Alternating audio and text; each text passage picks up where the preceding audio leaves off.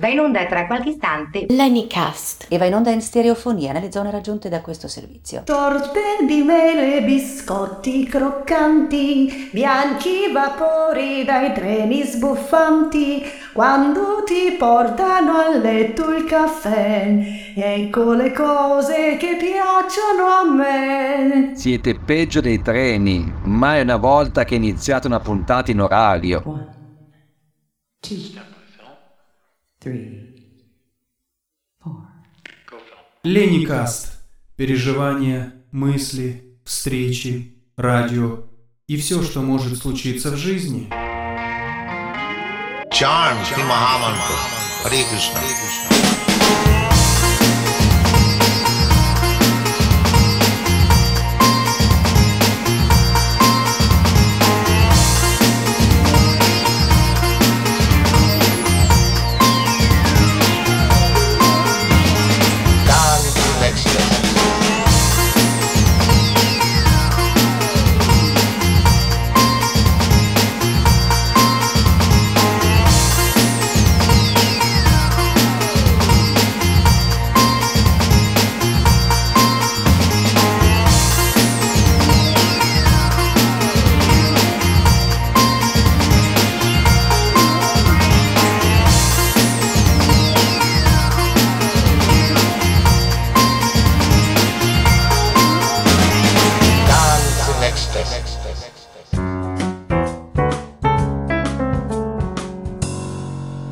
Hari Hari Bol, carissime amiche ed amici di LennyCast, e ben ritrovati all'ascolto di questo nuovo episodio. Quando la sciamana con gli anfibi mi ha detto: "Di Lenny, ma posso fare un intervento dove parlo delle cose che piacciono a me?" La risposta è stata affermativa. Potevo dirle di no? Dal canto mio, vi voglio condurre come in un viaggio virtuale nel tempo alla scoperta dell'arteria principale del nostro paese, ossia della A1.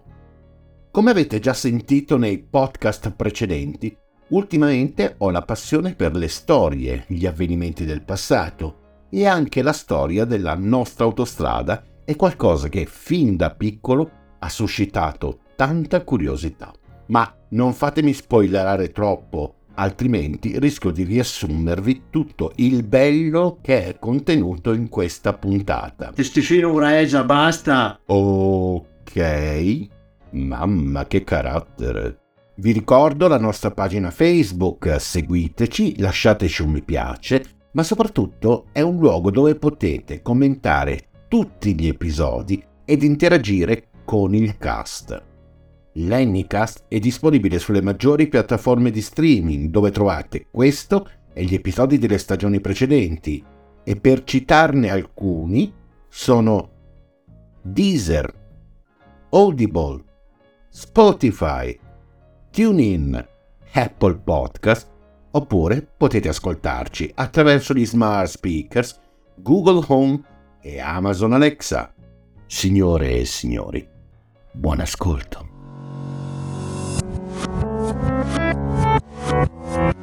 Ciao, comunque non ho capito niente, chi è che parla nell'introduzione? Non ho capito chi cazzo ha detto, potete spiegarlo? Ciao da Emiliano.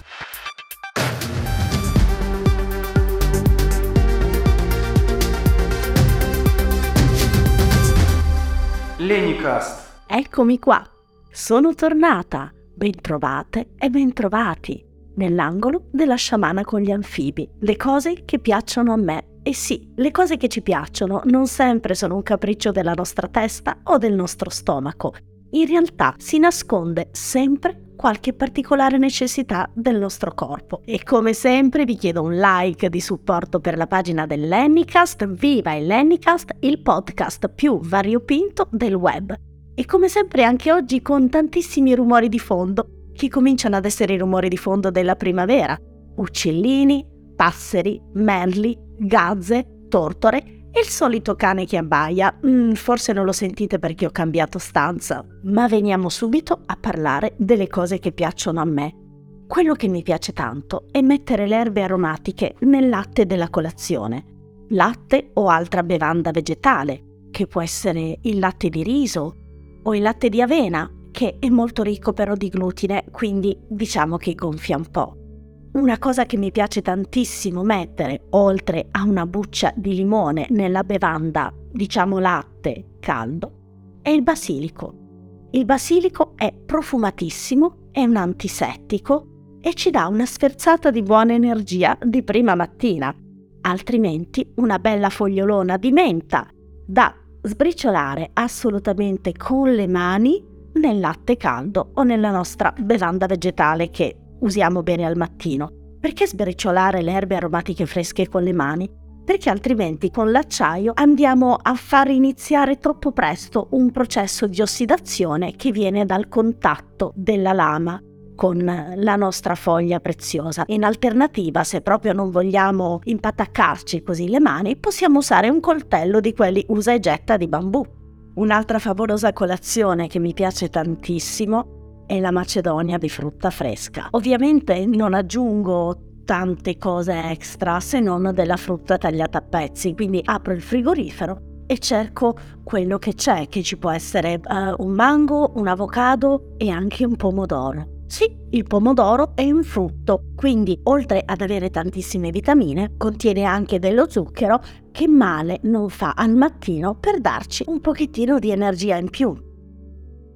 Ma questa meravigliosa macedonia può diventare una colazione salata, semplicemente mettendoci un po' di sale e di olio e magari anche una macinatina di pepe e di curcuma, che non guasta perché, come ben sappiamo, è un grandissimo antinfiammatorio, molto molto molto potente. Ricordiamoci però che qualunque prodotto naturale ha bisogno di essere assunto con costanza per avere il suo effetto, perché come tutto si deposita nel nostro organismo, quindi più ne accumuliamo più fa effetto. La natura fa miracoli, ma li fa su lungo tempo. Un'altra mia grande passione sono le insalate verdi, dolci, salate, colorate, coloratissime.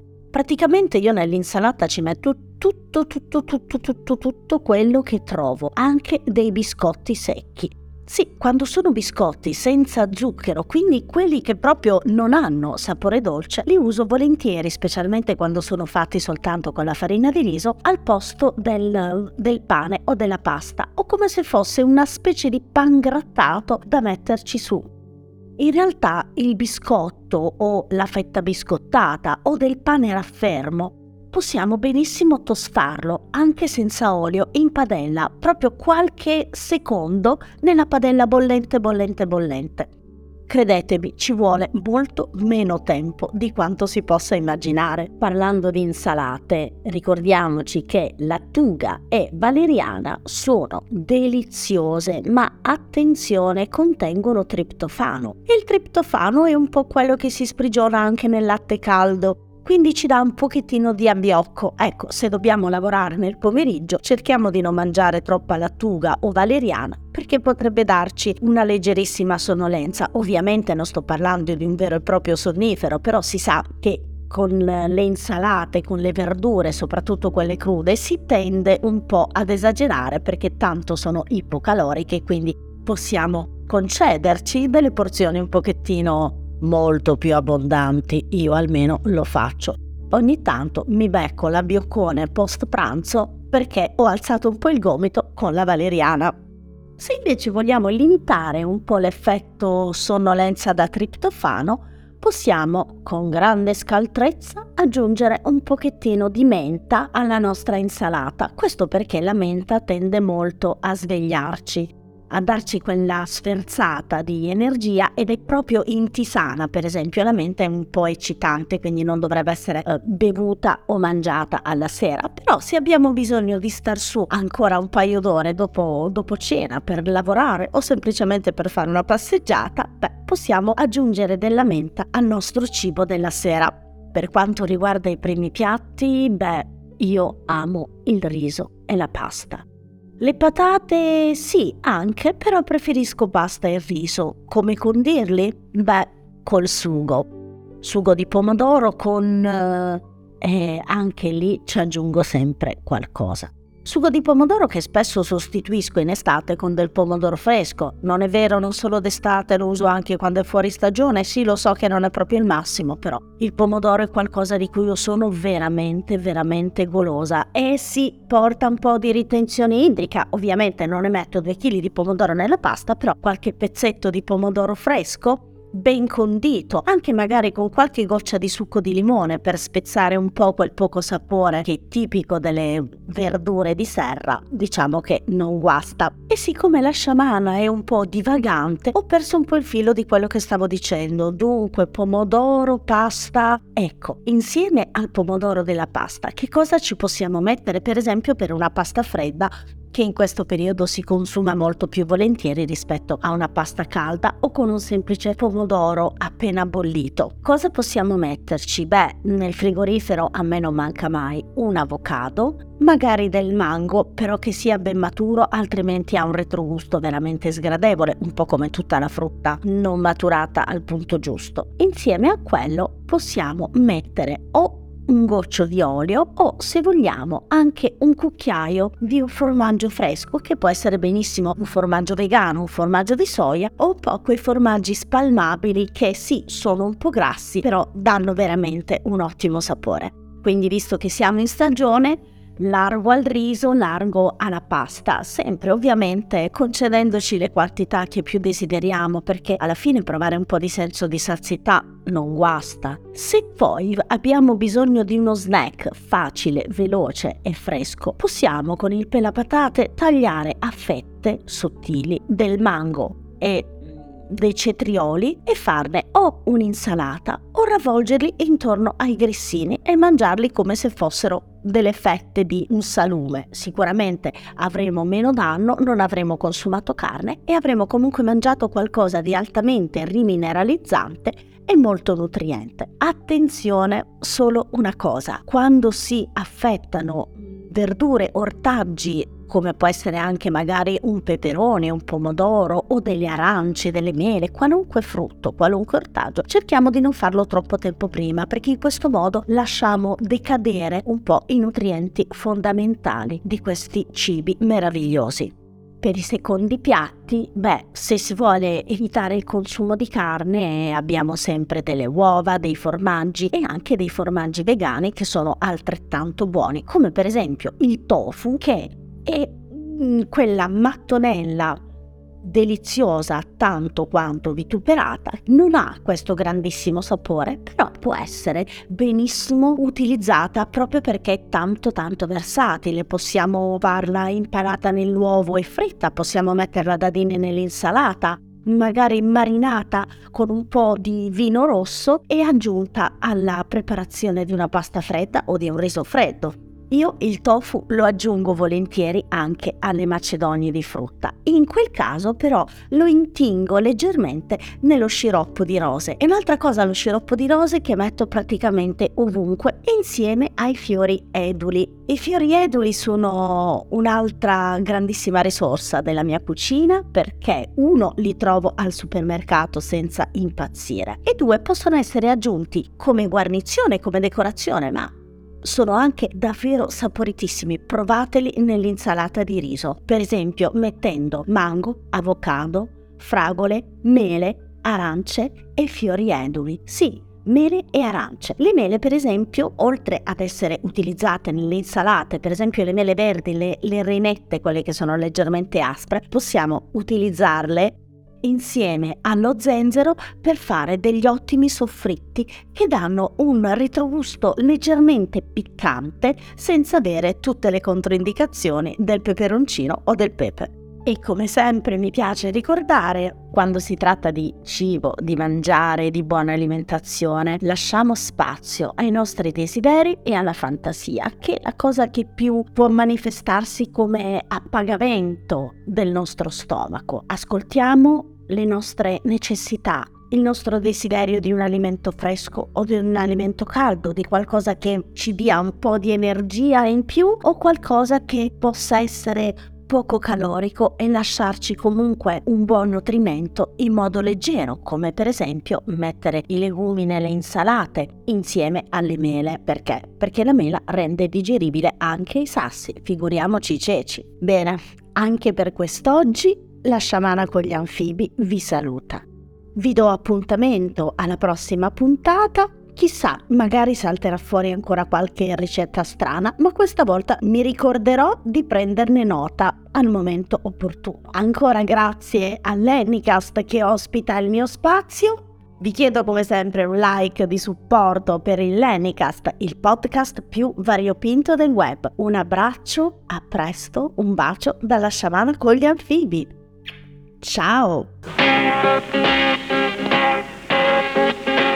Y ahora, let's get those kids back to their mama.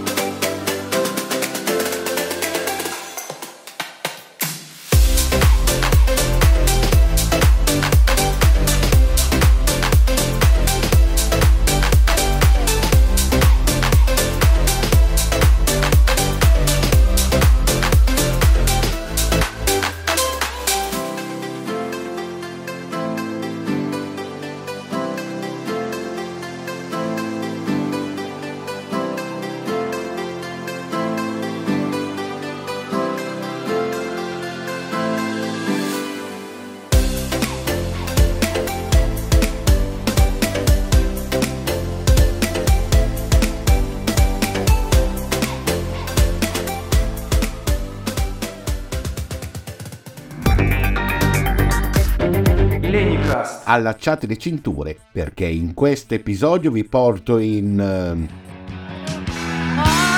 Autostrada, prendi la mia mente, stancami.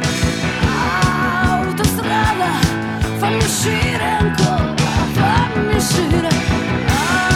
Autostrada, prateria senza pensiero.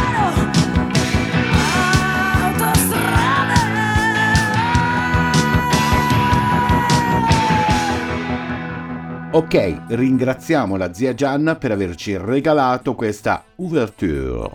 Come avete capito dal titolo e dalla piccola introduzione di prima, oggi vi porto a spasso per l'arteria principale del nostro paese.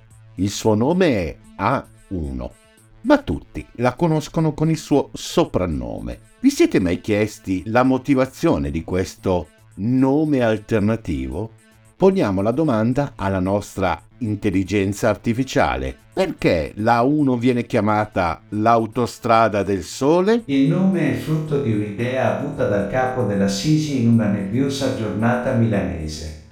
L'autostrada del sole aveva come meta finale Napoli, una città che offre un clima caldo e assolato.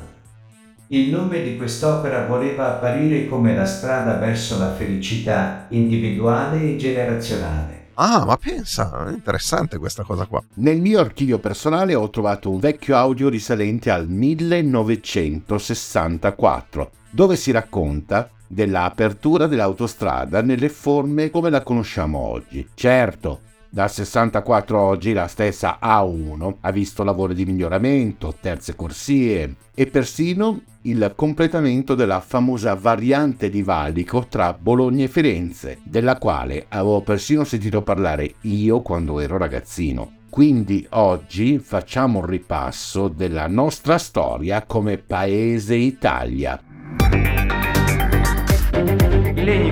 Con 3 mesi di anticipo rispetto ai tempi previsti dalla legge, l'autostrada del sole, colonna dorsale e chiave di volta ad un intero sistema di comunicazioni veloci destinato a sostituire la vetusta rete stradale italiana, sarà compiuta alla fine di settembre. Intorno al 1950 non esisteva in Italia una rete autostradale, ma solo pochi tronchi e di limitata capienza. A sud la Napoli-Pompei, nel centro-nord la Firenze-Mare, la Genova-Serravalle, la Torino-Milano-Brescia, la Padova-Mestre e i tronchi che da Milano andavano a Sesto, Varese e Como. Ma il 21 maggio del 55 il Parlamento approvò il cosiddetto piano Romita per le autostrade e i primi stanziamenti. Seguirono il raddoppio delle vecchie autostrade, il piano dell'IRI e la legge del luglio 61. Oggi le autostrade in esercizio misurano 1467 km, di cui la Roma-Napoli-Salerno al sud e al nord e al centro, in aggiunta alle precedenti, la Torino-Ivrea, la Brescia-Padova, la Milano-Serravalle, la Ceva-Savona, la Milano-Bologna-Firenze-Valdarno, la Orte-Roma, questi ultimi due come tronchi della quasi compiuta Autostrada del Sole. I chilometri di autostrade attualmente in costruzione sono 1413. A sud la Napoli-Avellino e alcuni tratti della Salerno-Reggio Calabria, la Canosa-Bari e un tratto della Palermo-Catania. Al centro la Roma-Civitavecchia e la saldatura dell'Autostrada del Sole tra Roma e Firenze. A nord numerosi tronchi, fra cui la Ferrara-Bologna-Rimini, buoni tratti dell'autostrada Ligure, la Fossano-Ceva, la Como-Chiasso, la Trieste-Udine. Le autostrade progettate per il prossimo decennio misurano 1835 km. Dal centro al sud sono previsti i completamenti della litorale adriatica, della trasversale Napoli-Canosa, della Salerno-Reggio Calabria, della Palermo-Catania-Messina. Dal centro salendo a nord si incontrano i progetti della Roma-L'Aquila e della Roma Avezzano, il completamento della Ligure da Ventimiglia a Livorno e i numerosi altri progetti, fra cui fa spicco l'autostrada che dal Brennero dovrebbe incrociare la Torino-Milano-Venezia e congiungersi con l'autostrada del Sole a Modena. E questo è il tracciato completo della rete autostradale italiana per un totale di 4700 km, come dovrebbe risultare fra 10 anni, se i lavori attuali saranno compiuti e i progetti realizzati. Fondamento e condizione dell'intero sistema sono i 753 km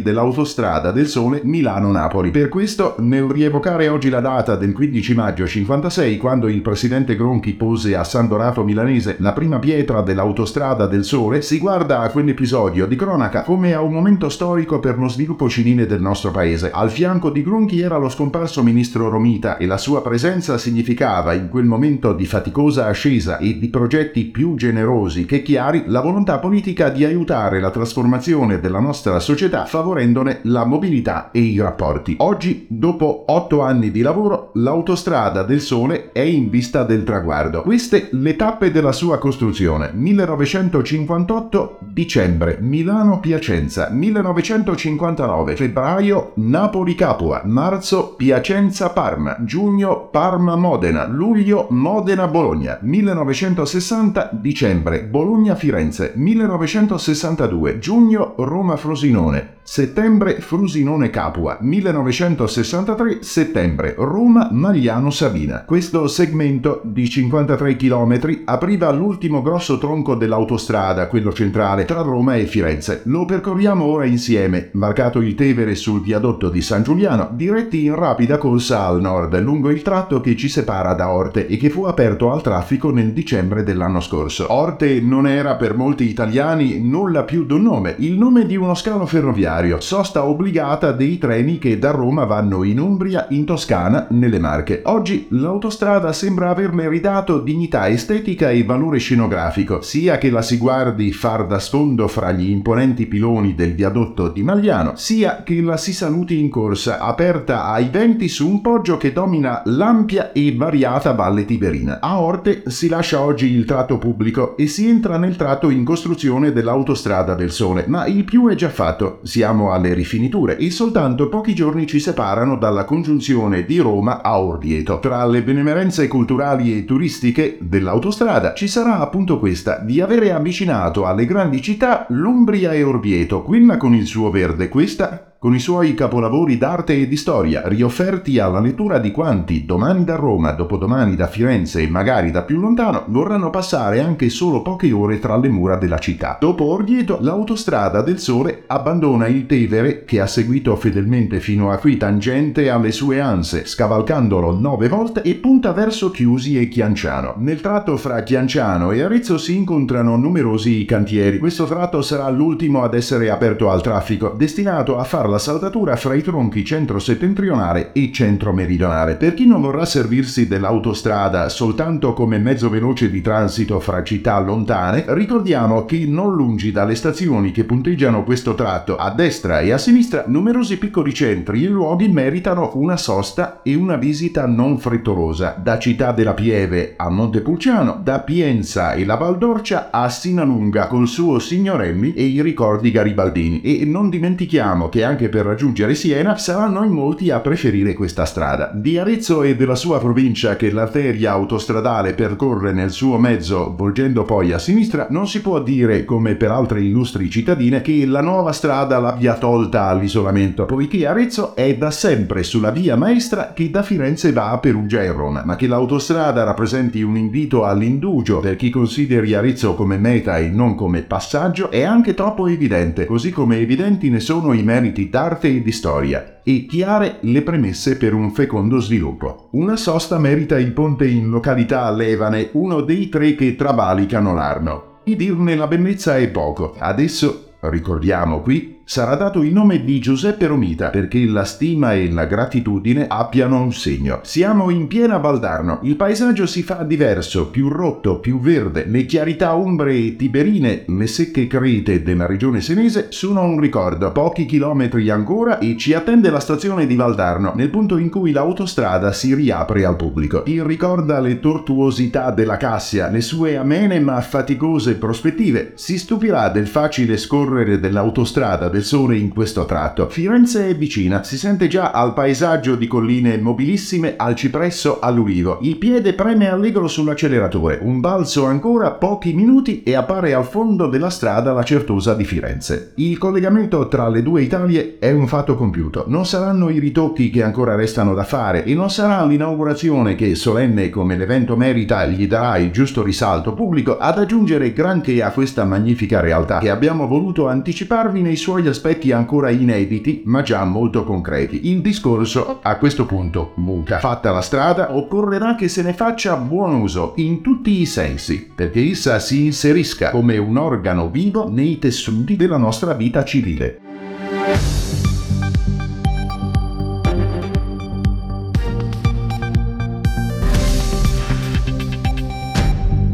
LennyCast. Bene cari amici, per questa puntata è davvero tutto, dandovi appuntamento alla prossima. Come sempre voglio ricordarvi che un po' d'amore in ognuno di noi può unire l'intera umanità in un unico ed immenso abbraccio fraterno.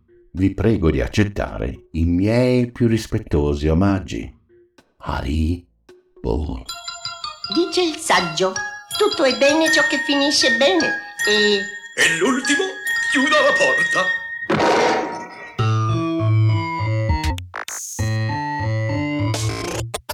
Goodbye my only friend. Oh, did you think I meant you? That would be funny if it weren't so sad. Well, you have been replaced. I don't need anyone now. When I delete you, maybe I'll